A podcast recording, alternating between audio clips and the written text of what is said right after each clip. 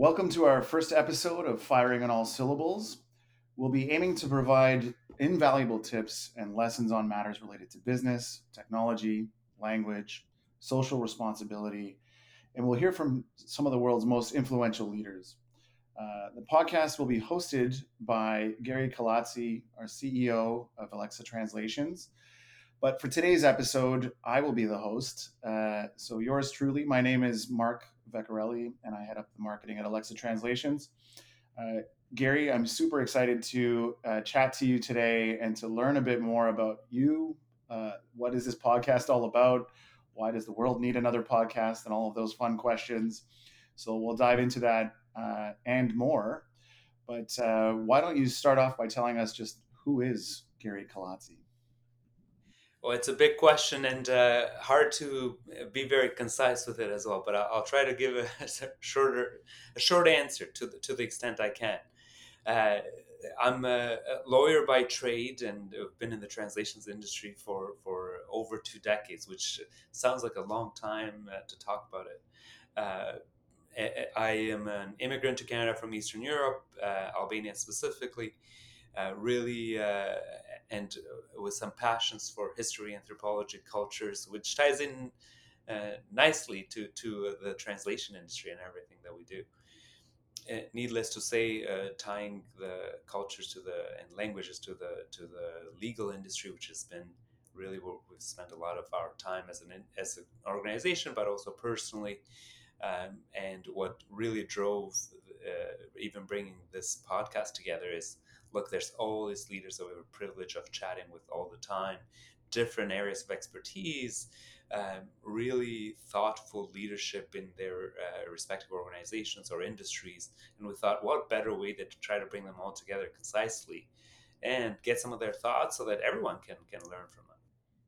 That's excellent. That's excellent. And we will dive into uh, a number of those items even further. But uh, and it's no easy uh, answer always. You know, who is who is anybody? Who is Gary Kalaci? So, um, so you mentioned uh, from Europe. Uh, where were you born specifically? Uh, I'm wondering, kind of maybe if you could give us even a bit of. A lot of people do know you, but uh, you know, what kind of kid were you? You know, I kind of want to get the the backstory a little bit of, of who you were uh, to become who you are today. So I was born in Albania, moved to Canada in 2000, and the the interesting part, even as a kid, to your question, you know, the it, uh, what kind of kid were you? I was a social kid, which probably doesn't come across as a huge surprise to a lot of people that know me. In fact, my parents uh, tell a story of me being a two year old and them taking me to the beach. They said, "Oh, we knew all the people around us because you would go to every umbrella on the beach and make friends with everyone there." So as a result, we got to meet everybody as part of the process. Uh, so social, largely well behaved, and I say largely because you know, the, just like any other kid, there were the occasional episodes where I wasn't as well behaved.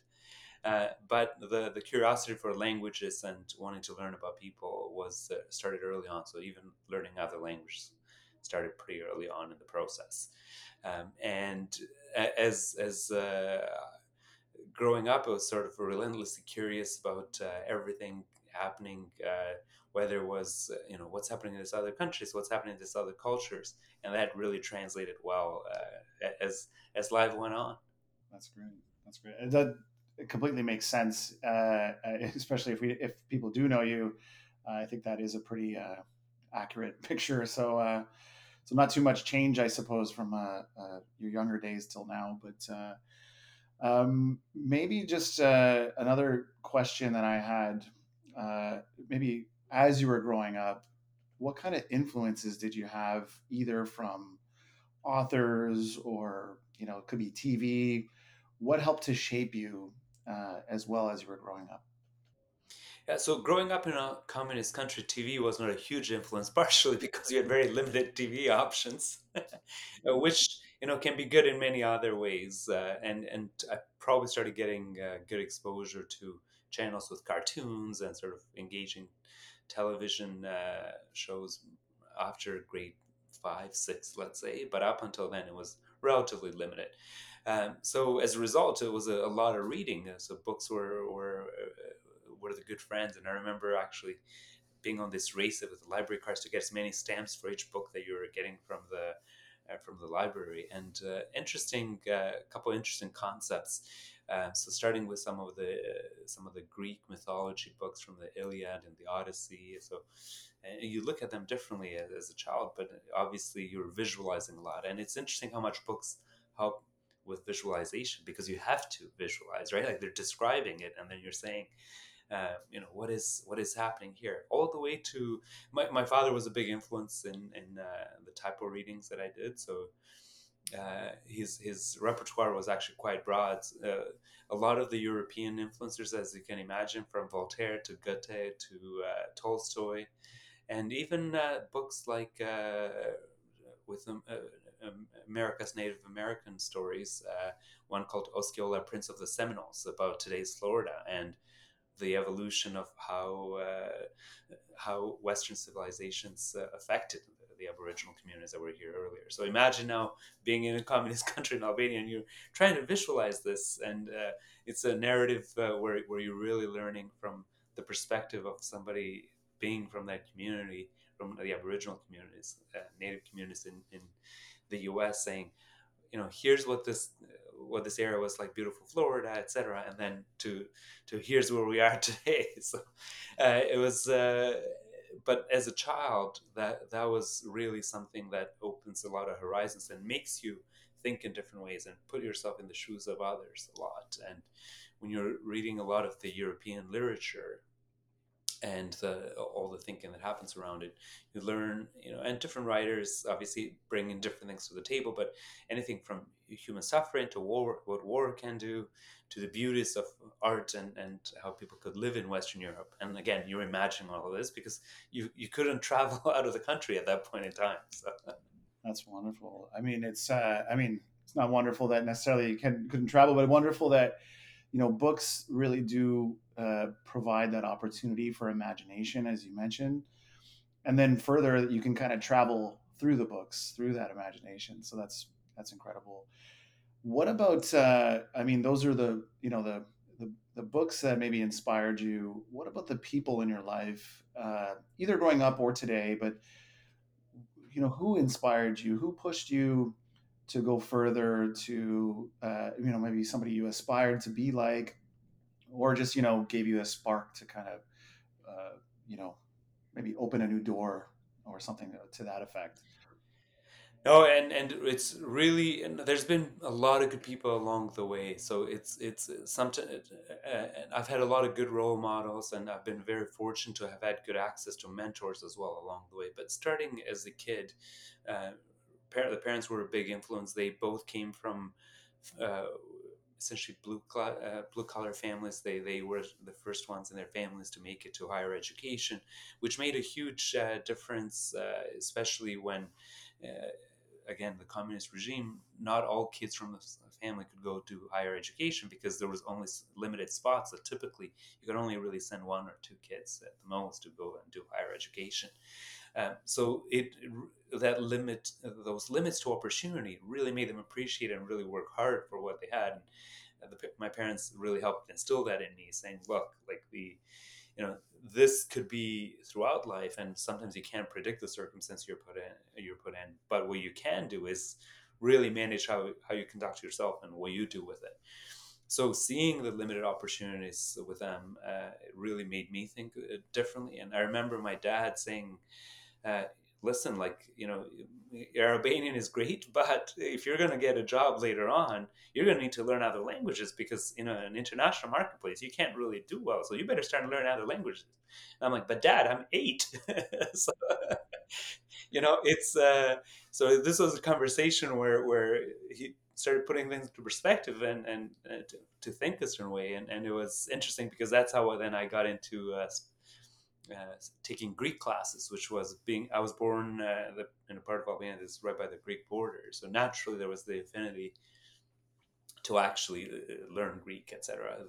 As you can imagine, different alphabet uh, uh, and relatively different language. But what happened, I took Greek for a year, and in the summer afterwards, I was able to go to Thessaloniki in Greece for for a couple of weeks on a summer vacation, and then you start seeing putting things into perspective, saying this is I see how this works now. I can actually use what I learned and and communicate with people that I otherwise would have had a hard time communicating with. So that was uh, the proof was in the pudding at that point, and I was hooked. Uh, from there on, I I couldn't give uh, languages. Uh, I couldn't move away from languages. Uh, so that was sort of a good push to to where where it came from. Um, then.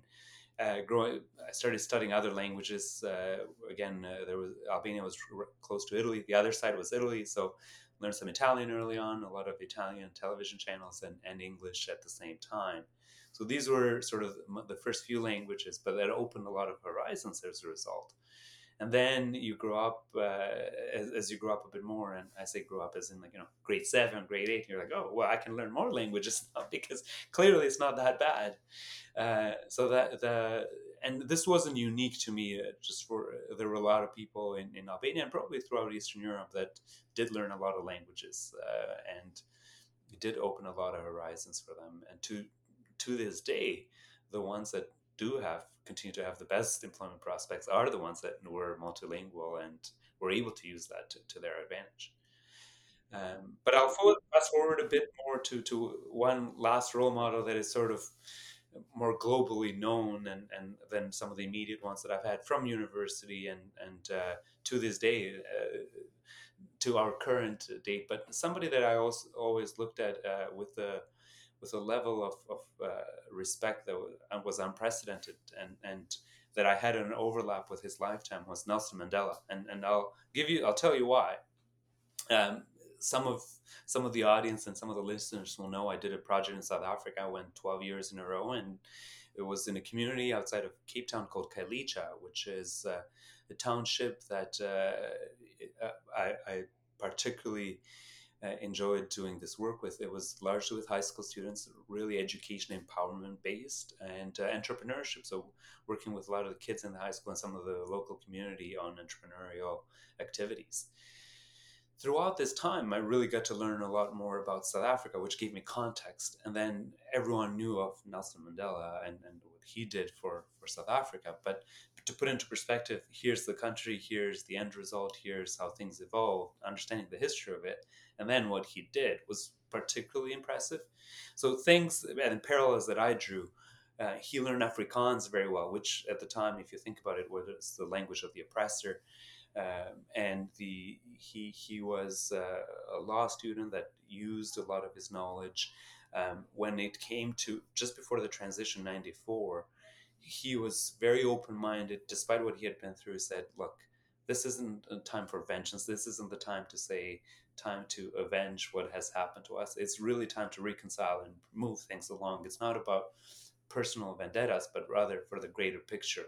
And I think that's important. Uh, the making sure that we see the bigger picture and not get lost in, in some of the, the details. Uh, and you know, being a CEO of a company, you better see the bigger picture. Otherwise, you actually really run into issues. And that was something particularly that. Uh, uh, and many, many other uh, learnings from him, but a very sophisticated individual from the way he spoke to the way he engaged with people.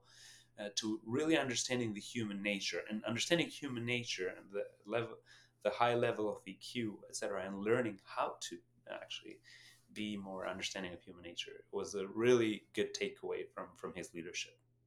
That's wonderful. That's, uh, I mean, all amazing sources of inspiration, especially even from you know your parents i think that's uh, that whole thread line uh, or that whole thread through your life i think makes a lot of sense uh, again for people that that that know you uh, i can personally attest that uh, you know a lot of those uh, elements that you picked up that you embody i can see them every day and i know that you one other thing I, I, can I can attest to is that you know the hard work uh, element is there, which again might sound obvious. It's required if you're going to grow a company as we have, but uh, a lot of people either who are in the same spot or who are growing their company today uh, might be you know wondering how do I get this drive? You know. I know i I get emails from you. I know we can work around the clock sometimes. So, what drives you? What what makes you push so hard to uh, to build and grow not only the business but uh, yourself? Like, what drives you?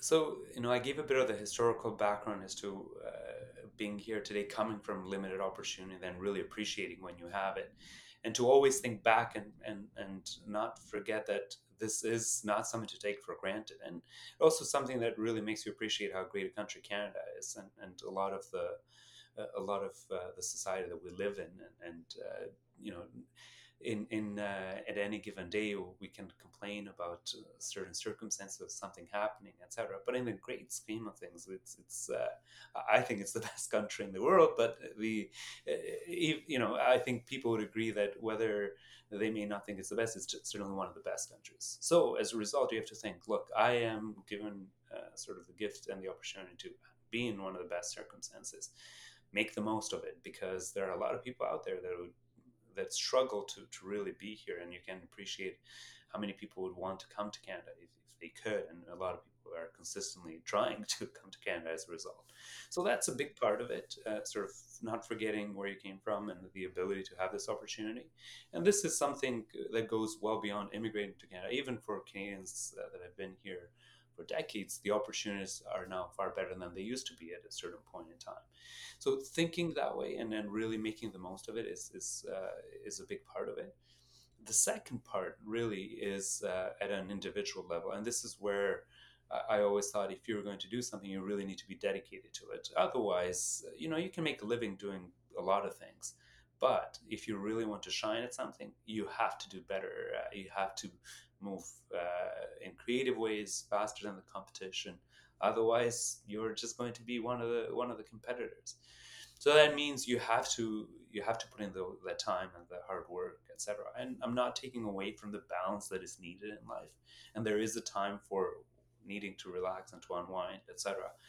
But it's also about when you are working to really be pushing to, and and really getting their productivity up and knowing that the team that is looking at you for leadership you can ask them to to work hard if you yourself are going to be like well you know i did it i did my uh, time for today. It's it's on you guys now. So if you're expecting them and god knows our team at alexa works really hard to some of the deliverables that are often going past midnight with with uh, for anybody that is uh, any of our audience that are in the security space they'll know exactly what it takes to be in those circumstances all the way to the to our programmers that are often working around the clock to meet our deliverables.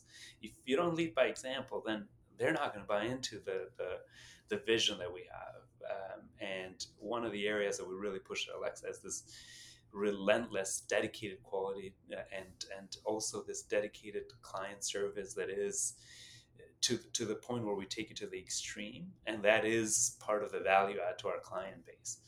We want to make sure that it that they are seeing us as the client service that they're really happy with, and it has to start with me. Uh, Al Varney, one of my mentors and uh, uh, former CEO of Xerox Canada, always says the organizations take the shape of their leaders, and I really take that to heart because if I want the, the team to really uh, to really follow what I'm saying, I have to do what I do and practice what I preach Otherwise, uh, you're not going to get the results you, you want. Yeah, 100%. Completely agree. And I think uh, that's probably a good segue into, uh, you know, I think as we understand you a bit more, I think maybe, we, you know, we're, we're alluding to Alexa Translations as the company. Um, maybe we can start to just divulge or, or start to dive into a little bit about Alexa Translation. So, we'll start high level and then we'll kind of we'll kind of uh, deep dive a little bit. So, what is Alexa translations? Another another big question. well, the the uh, in, in in the most simplistic way, it's a translation organization, as the name indicates, but also uh, with two large divisions: one focusing on professional translation and one on the technology around translation, AI, machine translation technology.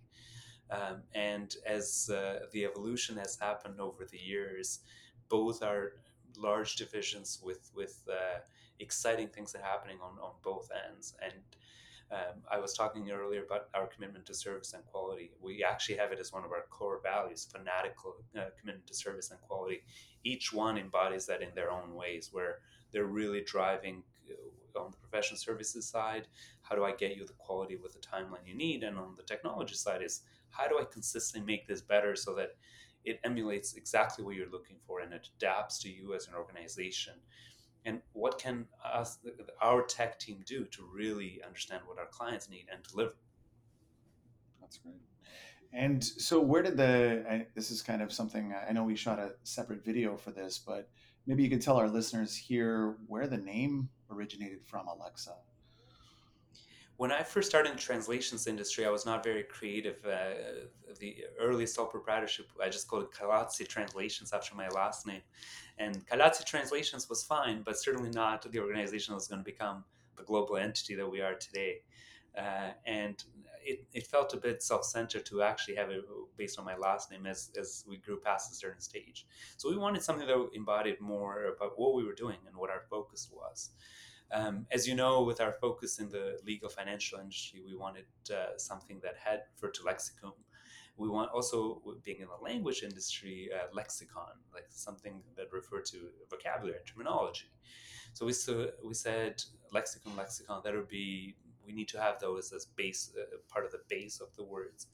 Then uh, this was a time where alphabetical ranking really mattered because whether you were in the yellow pages or whether you were listed at a conference, uh, the first two letters of the alphabet, you were going to get more attention because you were going to be one of the first few on the list. So we said a lexicon, a lexicon, um, and that, that was sort of the first instance.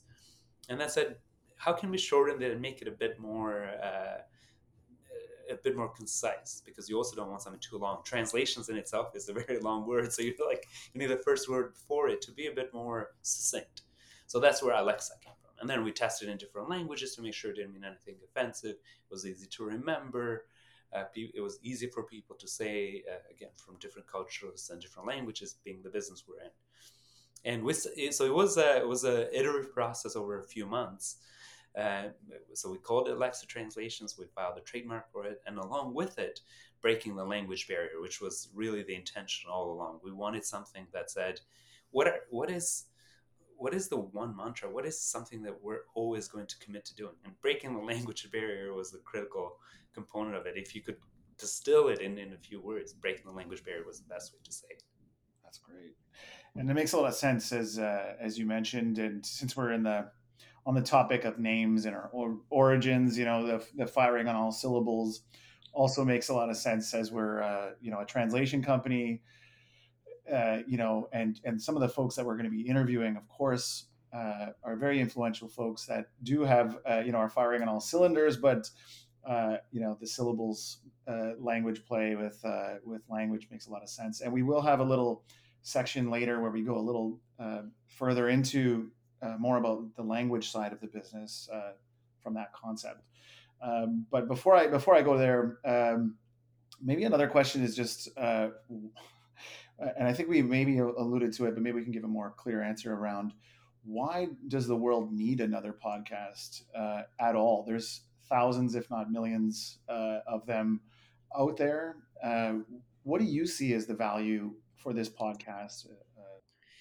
I listen to podcasts a lot personally, uh, so and there's thousands of options out there, but I tend to have some affinity to things, areas I'm interested in, topics I'm interested in, authors that I'm interested in. So part of what we're looking to cater to here is we know the industries we play in and some of the individuals we work with, and I've personally learned a lot from a lot of the people that we will be interviewing uh, over the next uh, few months and uh, the learnings from them uh, to package them in a way that could be consumed in a, in a sort of more mass consumed uh, it would really be a pity to not capture some of the learnings from key leaders in the industry and say hey here they are for everyone else to also know. And there are many individuals uh, in our communities that we uh, sometimes there are people that want to meet them and have an opportunity to talk to them, but not always very easy to get to, to speak with them. So, partially because they're very busy, not necessarily because they're not accessible.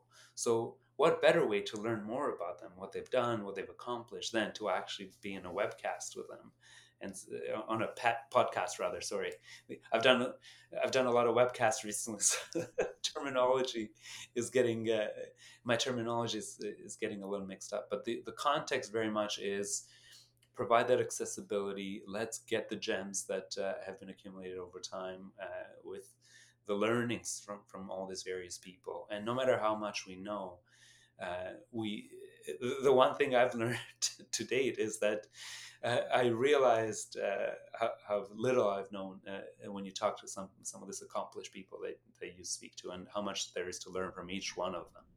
It, re- it really is invaluable, and I have seen the guest list uh, uh, as I've been helping to assemble it, and really these are incredible folks that we're going to be uh, talking to and just getting to know similar to what we're doing now. Uh, but but there's so many probably nuggets that we can uh, take away from them, uh, life lessons and otherwise business lessons, of course. Um, so I'm really looking forward uh, to hearing those uh, talks as well. Um, maybe a related question is, again, for people that know you, uh, everyone knows you. How, how do you get to know so many people? What is your secret in, maybe it's a, a, networking question, but maybe it's even more broad than that. I think people uh, it's just such a broad network. Is there any tip or trick or secret that you have to uh, or is it just the, the grind of and the hustle of getting out there and meeting with people? I think it's it's a genuine desire to to go meet people and really caring for who they really are and and uh, what they like what they focus on. And uh, obviously building a business the, the networking became a critical component of it because you could have the best product in the world. And i say this all the time people don't know about it. It doesn't matter how good your product is. So you really need to let the world know of what you have and what you're working out there. But in the process you are meeting really good people. And as long as you genuinely care about people it's not just a selling exercise you can truly develop uh, meaningful relationships.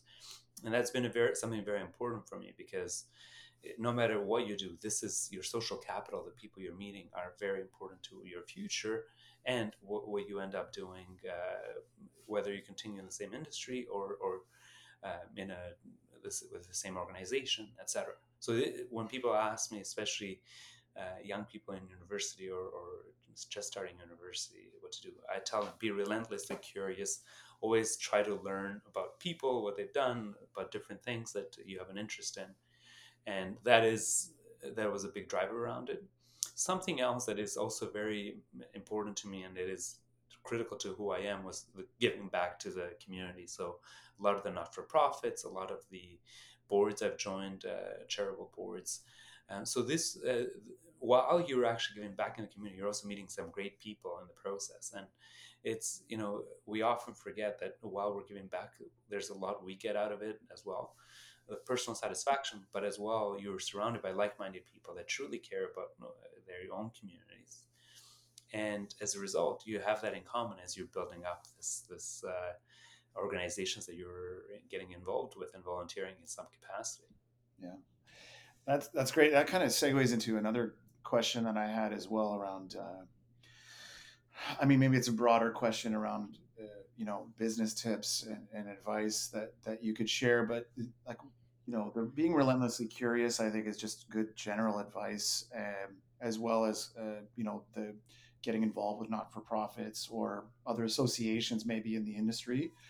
Uh, is there anything else maybe you can think of? And i know these are broad but um, just in terms of tips or advice you might have for our uh, listeners when whether it comes to business or you know networking things that you can think of uh, off the top of your head? No, for sure. And and uh, whenever I get asked, I always say find good mentors um, and uh, people you'd really love to learn from. And even though sometimes you'd say, "Well, I'd, learn, I'd like to learn from Mark, for example," but I don't know that Mark will make time for me. You'll be surprised how often people are open-minded to it. If you tell them, "Look, I'd love to once a quarter buy you a coffee and really ask this question, or even to virtual chat, whichever is easier for you, half an hour, an hour, whatever you can spare. It's rare that people will be flattered that you ask them, and, and uh, it's rare that they'll say, "You know what? I'm so busy, I don't have time for you." And if that happens, you're right back where you started.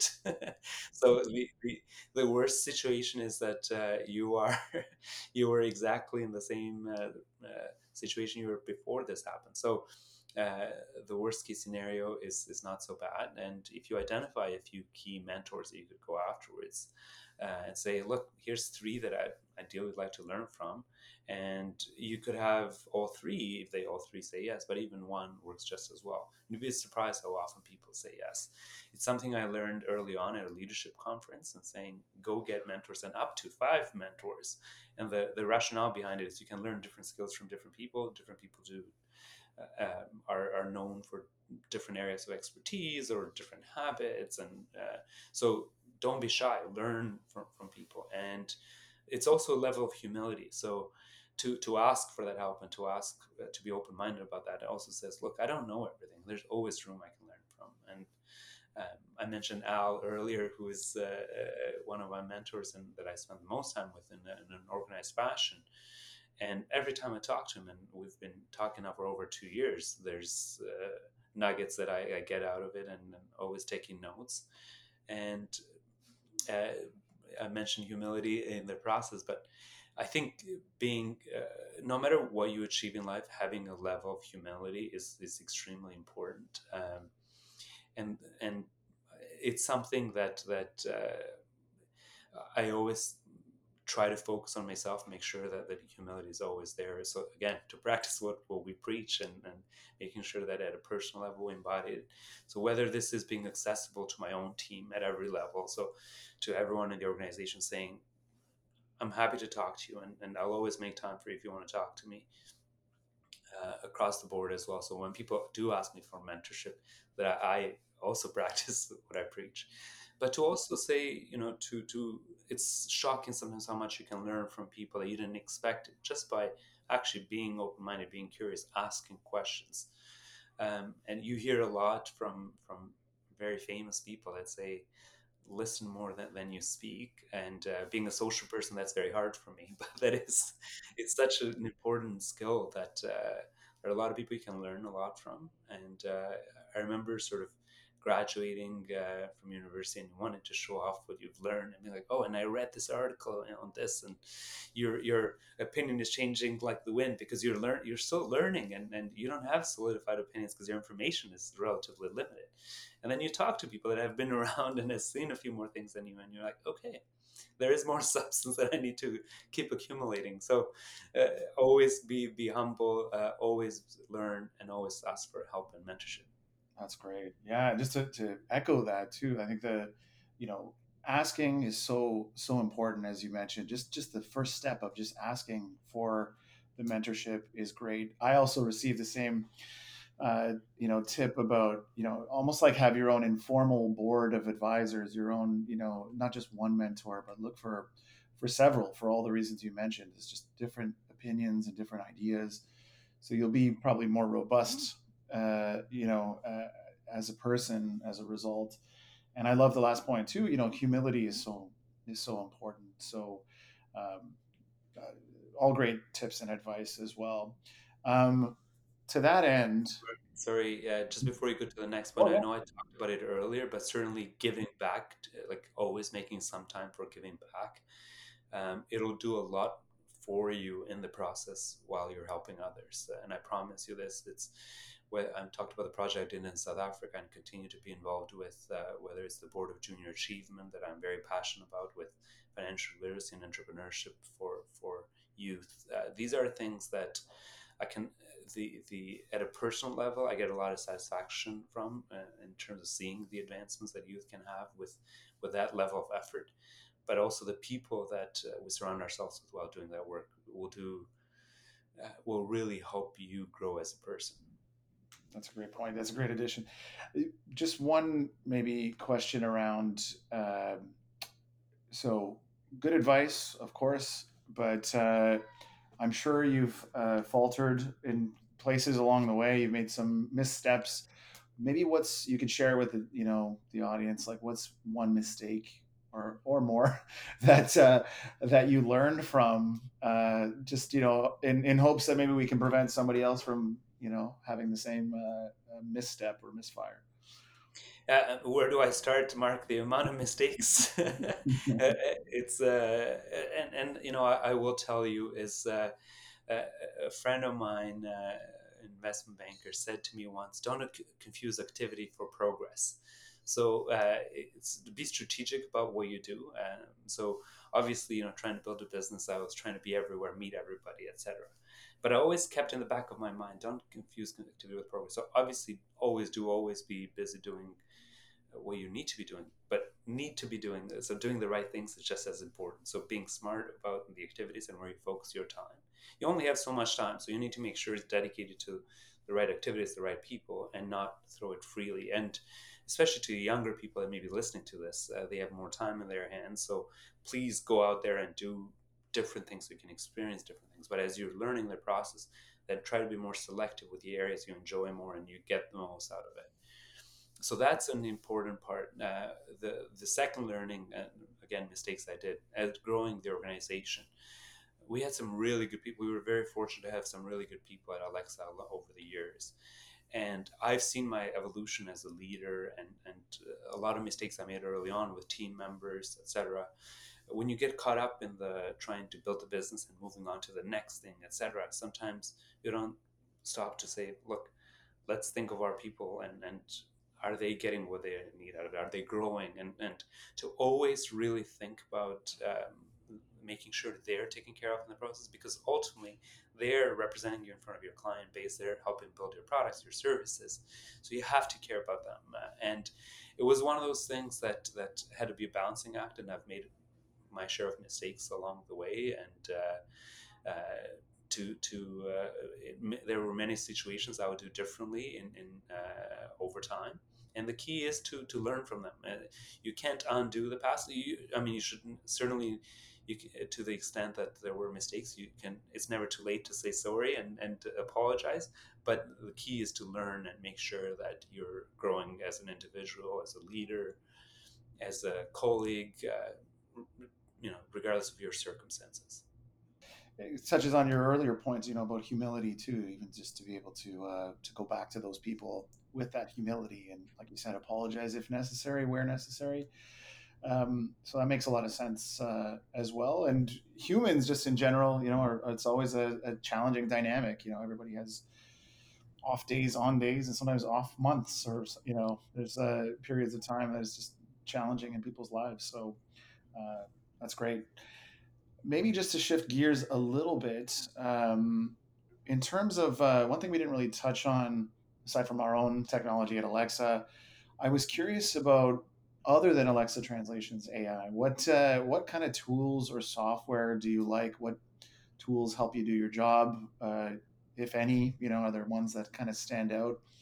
Um, just curious from a tech, techie, you know, putting my techie hat on, uh, what tools do you use?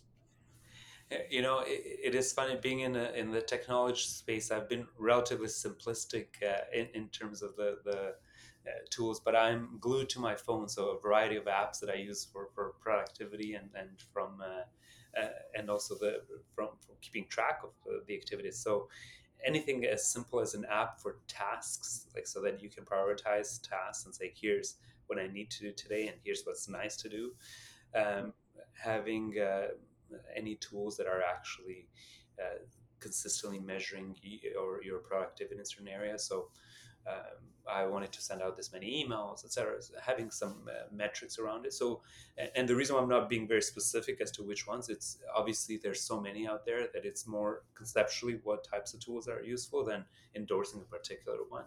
Yeah, yeah. Not that I have an issue with endorsing. No, no. I mean, we don't. You know, we're not getting any kickbacks from any of these. Uh, That's right but uh, but uh, just curious, uh, and and you know, I think the productivity piece is is important, and you know, even even just maybe this is another question is just around you know scheduling your time as a CEO, and this might be a great question for all of our other guests too. Is how do you manage the all the multitude of uh, I mean, there's people that you know internally that we need to meet with, clients that we have to meet with, um, and then your other obligations, you know, strategy meetings and all those things. Do you have any tips or tricks for? Um, is there any? I don't know if there's a magic bullet, but do you have any tips or tricks for how to be, you know, efficient with your time? Yeah, so uh, you know, speaking of humility, Mark, uh, still learning on that. I haven't found the perfect uh, the perfect uh, ratio just yet, but uh, the, uh, tying it to our our fanatical commitment to service and quality. Um, I'm always always make time and, and sure to respond in quick fashion to our clients uh, externally and internally. And when I say clients internally, I mean colleagues within the organization. So um, that is an important part of it, which means you're finding a lot of time pockets in between meetings so you could actually stay on top of the correspondence. Uh, at the same time, uh, I am one that uh, likes to move things along as fast as I can. So uh, I'm getting emails now when people say, "Oh, well, let's meet in the new year," and I'm like, "The new year is six weeks from now. Can we just can we find a pocket here? You know, can we?" So I'm I'm keen to fill the days as much as possible, which doesn't isn't always uh, optimal for, for a lot of things you need to do. Uh, I like to take the weekends largely off. So other than small things, I, it's the time to reflect and for me to really think what are what are things I could be doing better, sort of a little less uh, focused. And when our mind wanders, is often when we can be the most creative. Uh, as leaders, we have to. Uh, not not as just leaders. Any in any position you're in, thinking creatively, thinking a bit out of the box, reflecting on what you're doing can be very important. Um, so I'll do uh, evening walks or, or, weekends, and that's sort of the time to really think. And also uh, tying into your question earlier, so that's when I'll do a lot of the uh, podcasts and the the audiobooks, which for me really got my uh, I can't say reading levels up, but listening levels up, or being able to go through books because I'd have sometimes such long days when I would read a book before bed. I wasn't making it very far before I would actually go to bed. So books I would enjoy, I wouldn't, I wasn't getting through them quickly enough. And and the actual audiobooks and podcasts really help with that. But in the process, it's giving you an opportunity where you're just walking and sort of there's something that you're listening to, but it still gives the, your mind an opportunity to wander. And you need that you need that for a variety of areas because the week sometimes it's inevitable. You need to make time for your clients for your team um, to make sure that they're nurtured and, and some of your time is inevitable to do that. But then you still need the time to really think big picture and that's where finding those pockets is important. That's great one final question and then we'll shift gears uh, once more but uh, so similar to the techie question about what kind of tools or software you like what kind of companies or brands do you like? And when I say brands, doesn't have to be you know their logo or something, but more so their what they represent. Uh, you know who's doing it right.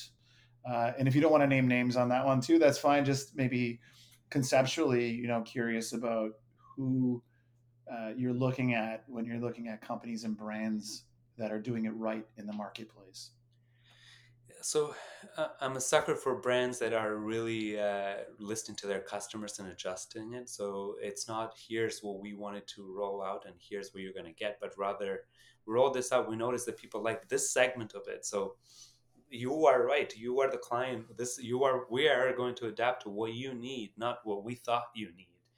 Um, and that's really uh, to me, it's it's uh, the products I use, the the sort of everything I like. Where is is organizations uh, and companies that build their products and their services in the up in the best way to, to get it done. So to the extent I can afford the the, the products that they make, uh, really the ones that are focused on the delivery and, and the quality of their uh, products and services.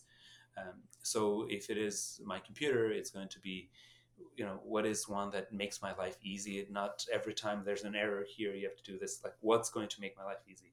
But same thing with my phone my my uh, uh, clothing it's you know shoes etc like it's everything is are you in the business of making this? Is this what you're good at making? Then this is uh, what i want to focus on awesome yeah so client client first it sounds like uh, which is also i guess our philosophy too uh, at alexa or customer first maybe um, uh, but that's great. And uh, so I think what I'll do now, this was a bit of a surprise, but I wanted to test this out on our first uh, podcast and we'll see how it goes. Maybe we use it on future ones, maybe not. But uh, for the Firing on All Syllables podcast, we were thinking of doing a few rapid fire questions. Um, so these will be, you know, possibly one word answers, but uh, but I'll just go through these real quick and you give me the first thing that comes to your mind. What's your favorite word? Love. Awesome. And what word do you hate? Hate. nice. Uh, what word do you have a hard time? sorry, I want to give context to that. It's yeah. uh, you know the this is hate, vengeance, etc. It's something that takes a lot of energy out. Whether you're driving and somebody pisses you off on the road, uh, mm-hmm. I'm a in my approach, I, am I'm fascinated with Stoics and the philosophical movement. And one of their main sayings is, "We can't control what happens to us, but we can control how we react to it." So uh, the uh, the I could say so, hate in that sense because it, it is that, but I would say self control if I were to to be a bit more uh, strategic about it. Yeah, yeah, no, that's great. Uh, what word do you have a hard time pronouncing? Oh, well, I'll give you some funny stories here. And this is not exclusive to me, but I'll tell you as an Eastern European. Uh, I had a, when I first moved to Canada, I had a hard time saying the difference between beach and bit. You know, the word beach be, would often become a, a, mm. complicated word for me, and sometimes get me in trouble. yeah, yeah. Uh, and and I know it's not, it wasn't exclusive to me, but it does get immigrants in trouble. Uh, the word colonel. Um, so I used to pronounce it very phonetically, colonel, you know, so, yes. yeah, yeah. which it's a little cumbersome when you try to say it phonetically, and colonel is a far easier way to say it. But uh, I remember when I was corrected on that one, being like, oh, thank you. That made my life a lot easier. the English language definitely has some doozies. Uh, doozies probably one unto itself, but uh, but yeah, there's a lot of interesting uh, difficult words for sure for pronunciation. Um, these were not even particularly difficult, but that's that's what's interesting. Like you know, lengthy, complex words I didn't necessarily have issues with. It's sometimes was accent driven or exposure driven. Uh, yeah. I used to also have a funny way to say the word focus, which is also something a lot of immigrants can sometimes struggle with. But yet here we are. I've learned. nice. I feel like there's even more stories we could get into with those, but um, absolutely. What, uh, uh, sorry, Mark, if you'll indulge me one more yeah, thing. Yeah, please, please. So uh, before my English skills are uh, what they are today, so now I can get by with English fine. But in the early days when I was learning English, uh, I used to listen to a lot of music in English and make my own sort of interpretation of what they were saying. Um, and there's an, a song from the 90s about All Night Long, and me calling it Old Nylon, like the material nylon. So I'm like, Old Nylon, of course. Why wouldn't there be a song about Old Nylon? I feel like there's probably some websites we can link to after with misheard lyrics. Uh, you know, there's a bunch of those. Uh, that's great. Um, a couple more quick ones. Just uh, what's your favorite word in another language?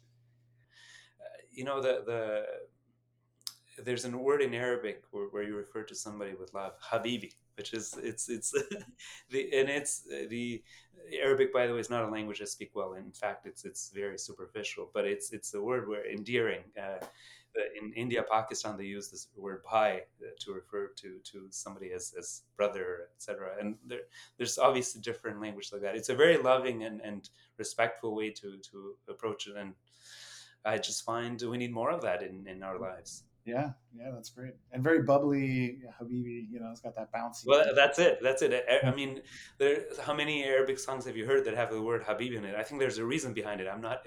It's not exclusive to me. very musical. Yeah, that's wonderful. Um, and then, how many languages can you speak?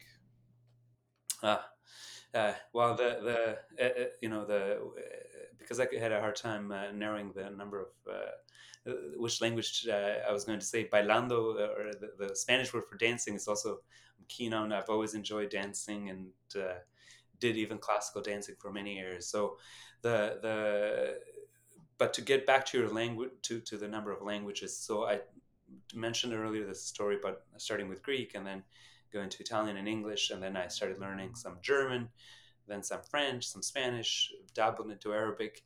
Uh, so needless to say, obviously Albanian is my native language. Um, so needless to say, it's hard to be fluent in all the languages, but I I would get by at a basic level in, in this in these languages, and it is. Uh, you know, what you learn is exposure is critical, and, and to be in touch with all of them at the same time is, is challenging.